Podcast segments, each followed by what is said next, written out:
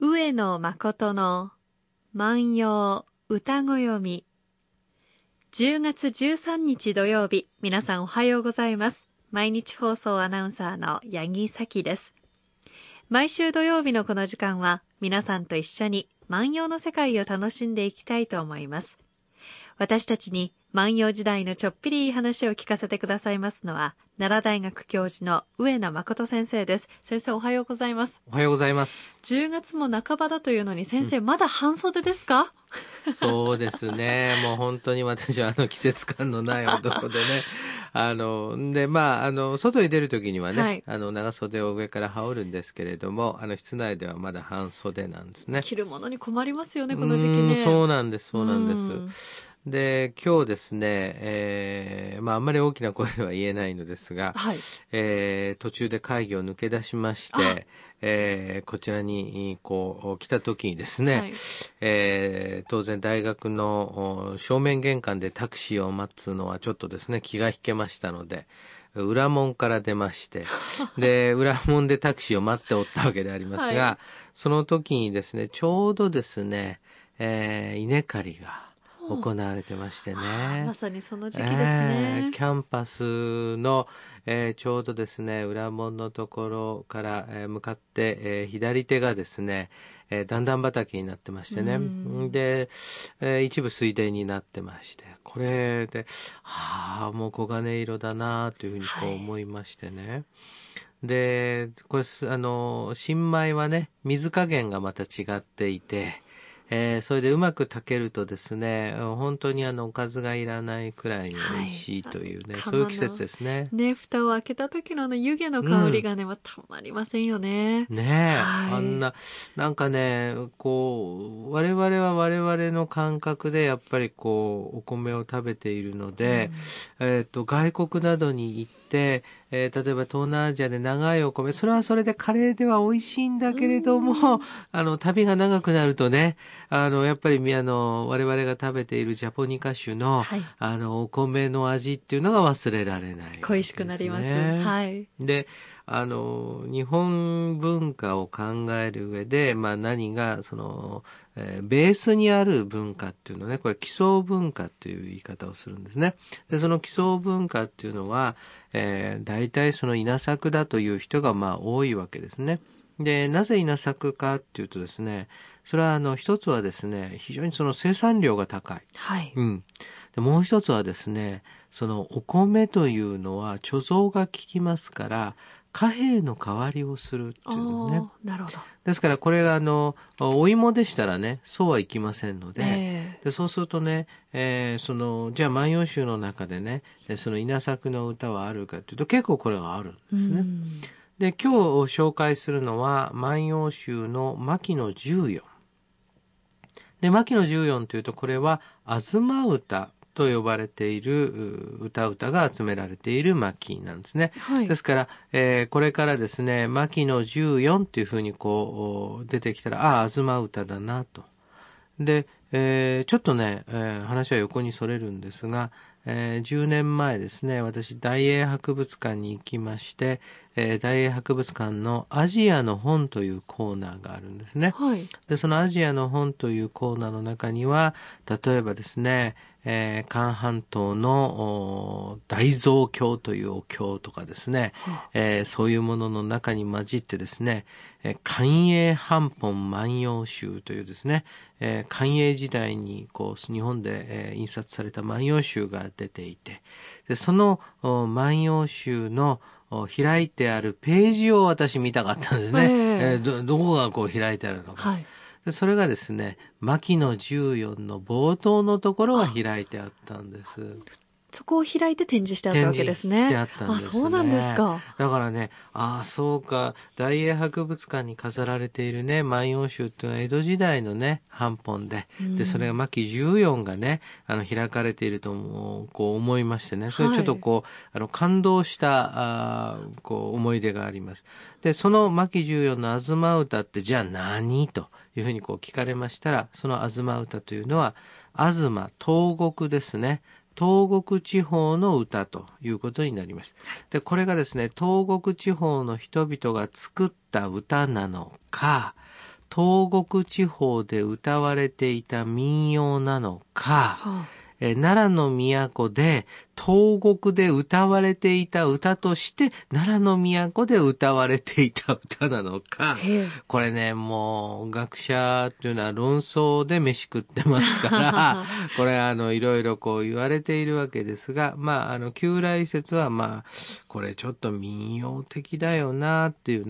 ね、まあのが優勢だったんですが、最近はいやいやそうでもないぞというのがまた盛り返してきていますけれども、今日はですね、皆さん方ね、あ、これはね、やっぱりね、物語になってるから誰かが作ったんだろうっていう人、いやいや、こういうのは実際には歌わないよ、民謡だよ。これね、皆さん方にね、聞いたリスナーの皆さんにね、意見聞いてみたいですね。うん。今日はね、こんな歌であります。ちょっと聞いてください。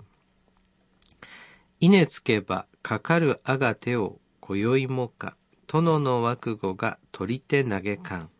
稲つけばかかるあがてを今宵もか、殿の枠語が取り手投げ感。こういう歌なんですね。稲つけば、稲をつくというわけですね。で、稲をつくということは、これはですね、臼と縦杵なんですね。そうですね。じゃあ縦杵って何かっていうと、月の中で、うさぎさんがついているお餅、あれ縦杵のイメージですね。そうですよね、縦杵といえばお餅ですけれども、ですから縦杵っていうのはお餅をつく時も使うんですが、脱穀にも使うんですね。ですから、刈り取りをして、当時は北尾刈りといってですね、北尾だけを刈り取って、で、あとはですね、火をつけて焼いてしまいます。で、そうするとですね、茎のところが肥料になるわけですね、翌年のね。で、それを集めてきておいて、その脱穀をする、干して脱穀をするわけです。で、そうすると稲をこうつかなきゃいけないわけですね。で、稲つけば、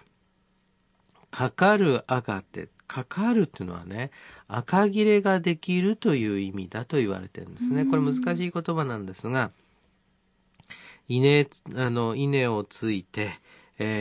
当然ですね、稲刈りが終わり、稲を干して、これから脱穀が始まるということになるとですね、秋がだんだん深くなってくる。秋がだんだん深くなってくると、風が冷たくなる。で、風が冷たくなると赤切れができる。かかるというのは赤切れということなんですが、赤切れができるという意味なんですが、かかるあがて、赤切れができたあがて、私の手をですね、今宵もか、今晩もっていうことですね。殿の枠語。殿の枠語っていうとですね、殿っていうとですね、これはまあ大きな建物が殿なんですね。だから大きな建物に住んでる人は殿さんなんですね。ですから、殿の枠語っていうとまあ大きな御殿に住んでいる。で、枠語っていうのは、これはですね、まあ今で言うと、そう、今では言わないか、若様。若様っていうとまあ、今で言うと大阪の言葉で、英氏の盆。っていうのからなるほど。まあ、いいところの、まあ、息子さん、御曹司と、まあ、大会社の息子さんということになりますかね。社長の息子ということになりますかね。殿の枠語が、取り手投げ感と言ってるわけですね。その、殿の枠語がですね、手を取ってですね、その、投げく。っていう、こういう歌なんですね。優しい。なるほどね。なるほど。これ、優しいと言ったときに、まあ、これもう本当にね、この番組ね、テレビで映したかったですね。もう、八木さんの顔がね、優しいと言ったときにね、旦那さんの顔を浮かべながらね、もう、読まれたね、表情がね、もう本当にですね、愛らしかったですね。私も結婚してまだ4ヶ月ですので、うちの旦那さんが、皿洗いはするっていうのは決まってるんです。じゃあ逆に、旦那さんの手を取って、皿洗い大変だった方はねというふうに嘆かなきゃいけませんね。私は作る人、はいはい、で主人は片付ける人、はい、それはあなたの手が痛まないようにっていうので洗ってくれてるんです。外科医さんだから手が大切だからそうそうそう、美しいという反面ですねうん、なんかそういう幸せな人の話を聞くと私ね殺意を今催しますよねあれでもこの歌もその幸せな人たちののろけなんじゃないんですか。これはその通りその通り、はい、やっぱりね今ねのろけてる人はねやっぱのろけの歌がねよくわかりますよね、はい、これその周りの人にね、ええ、別にその言わんでもええやろとわざわざね八木さんそんなこと言わんでもええやろと聞かれたから言ったんですよ。うち夫婦仲悪いの知ってるやろってこういうふうにね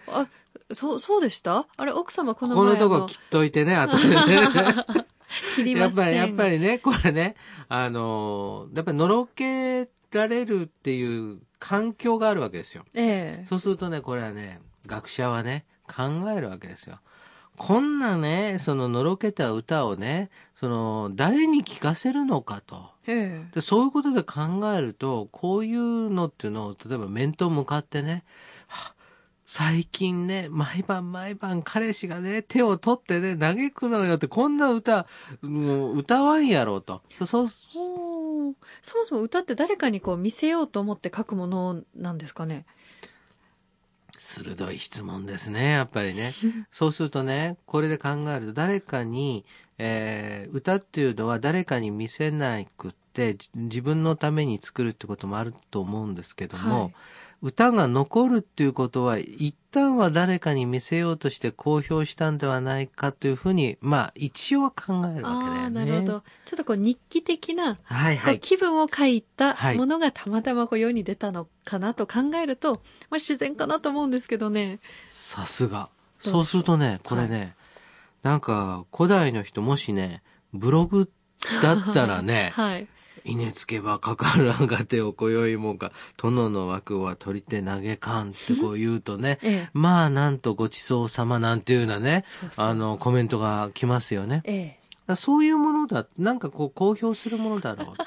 やっぱり、はいうん、これ民謡とかこうわざわざそれ大きく考えなくてもなんかよくある女心って私は見ましたけどね先生。これが八木さんのやっぱり今の解釈ですねはい、はい、新婚4ヶ月の今の解釈でございますということも含めてですね皆さん方この歌どんなところで歌われたのかどんな人が聴いていたのかそんなことを想像しながら聴いてください。稲つけばかかるあがてを今宵もか殿の枠語が取り手投げかん。稲をつくと赤切れが手にできる。その手を取って今宵も若様が嘆く。大変だね。あ、優しい。さあ今日はですね牧14の3459番の歌をご紹介しました。上野誠の万葉歌ごよみでは上野先生に聞いてみたいこと番組の感想など何でもお寄せいただきたいと思います。番組でご紹介させていただいた方には番組特製ポーチをプレゼントいたします。宛先です。郵便番号 530-8304 毎日放送ラジオ上野誠の万葉歌ごよみの係までお願いいたします。そして今日からメールでもお便りをお寄せいただけるようになりました。アドレスを申し上げます。歌ごよみ UTA GOYOMI 歌ごよみ@mbs1179.com までお願いいたします。先生、10年後この歌を主人と一緒に読んでみたいと思います。美しい。変わってないことを祈ります。美しい。それでは万葉歌ごよみは来週です。さよなら。さよなら。